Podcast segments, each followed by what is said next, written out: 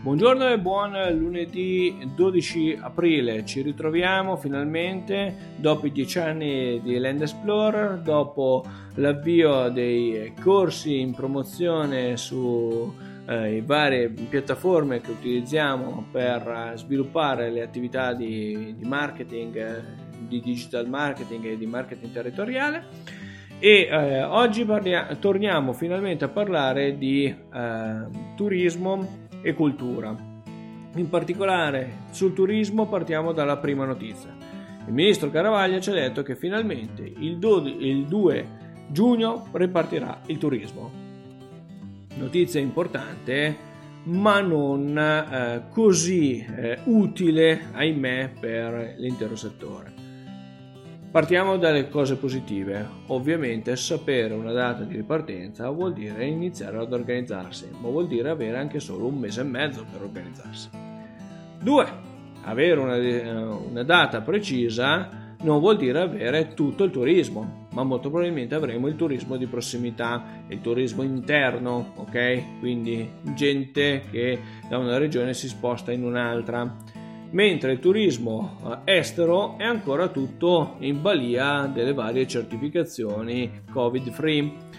Molti alberghi sono andati alla ricerca della certificazione covid free, di trovare un modo per definirsi eh, destinazioni e strutture assolutamente attente e eh, libere dal, dalla, problem- dalla problematica pandemica Ora è una questione abbastanza controversa. Perché? Perché ovviamente essendo un virus è molto difficile poter dire oggi sono covid free, domani sono covid free e dopodomani sono covid free ovviamente.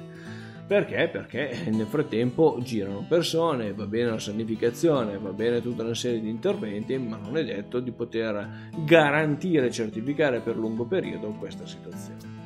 Dall'altra parte, la cosa più negativa in assoluto è il fatto che un turista di eh, destinazione prossima, quindi vicino alla destinazione turistica che vorrà scoprire durante i mesi estivi, è un turista che conosce in parte, può conoscere in parte la destinazione, quindi bisogna trovare nuove cose da mostrargli. E questo è un problema se non abbiamo fatto un'analisi di marketing territoriale ma analisi di marketing territoriale che parte dall'analisi territoriale. Che cosa ho sul territorio, in che stato è questo territorio e come lo raggiungo. Lo raggiungo facilmente o ci, o ci vuole delle particolari cose, quindi delle particolari azioni da svolgere per essere attivo e quindi accessibile? Su questo tema una opportunità che secondo me è stata poco colta, in particolare nel mio territorio, ma guardando uh, tutto il resto del Piemonte mi confermo una situazione dove l'Alto Piemonte, la parte da Biella fino al confine svizzero, mh, mm, ha strutturato i propri interventi in maniera un po' frettolosa e molto probabilmente dimostra il fatto di non avere alla base del buon marketing territoriale. Perché ci sono diversi interventi di riqualificazione, bene, benissimo, ci sono degli interventi di miglioramento delle infrastrutture viarie, bene, molto bene, dall'altra parte però eh, non abbiamo grandi progetti in grado di eh, coniugare le varie anime del territorio. No? Ad esempio sul nostro territorio è un po' difficile trovare progetti che sappiano eh, coniugare l'industria eh, che è stata un'industria storica, che è stata un'industria eh, conosciuta, eh, se penso ai grandi nomi del casalingo, ma non solo, che hanno reso famoso questo territorio, collegandoli ovviamente a un uh, cambiamento dinamico del territorio rispetto a una nuova uh, potenza economica che è in atto da diverso tempo e che sta sempre più prendendo piede, che è appunto il turismo. Da questo bisogna collegarci anche un sistema culturale strutturato, un sistema culturale che sappia spendere bene eh, le, eh, risor- le pochissime risorse presenti. In particolare sul sistema culturale è necessario non pensare solo al professionismo, al professionista che viene più o meno ingaggiato per sviluppare uh, un um, festival di letteratura piuttosto che un festival o un evento o la creazione di eventi di diverso tipo, ma è necessario capire se quell'evento saprà sviluppare uh, dell'economia eh, sono stati fatti proprio in un recente convegno alcuni cenni eh, sull'importanza di eh, budget eh, pubblicitari e eh, invece la creazione di eventi e la capacità di comunicare in maniera molto meno dispendiosa rispetto a un budget pubblicitario e come questi due eh, piatti della bilancia insomma si ehm, rendessero in equilibrio la bilancia.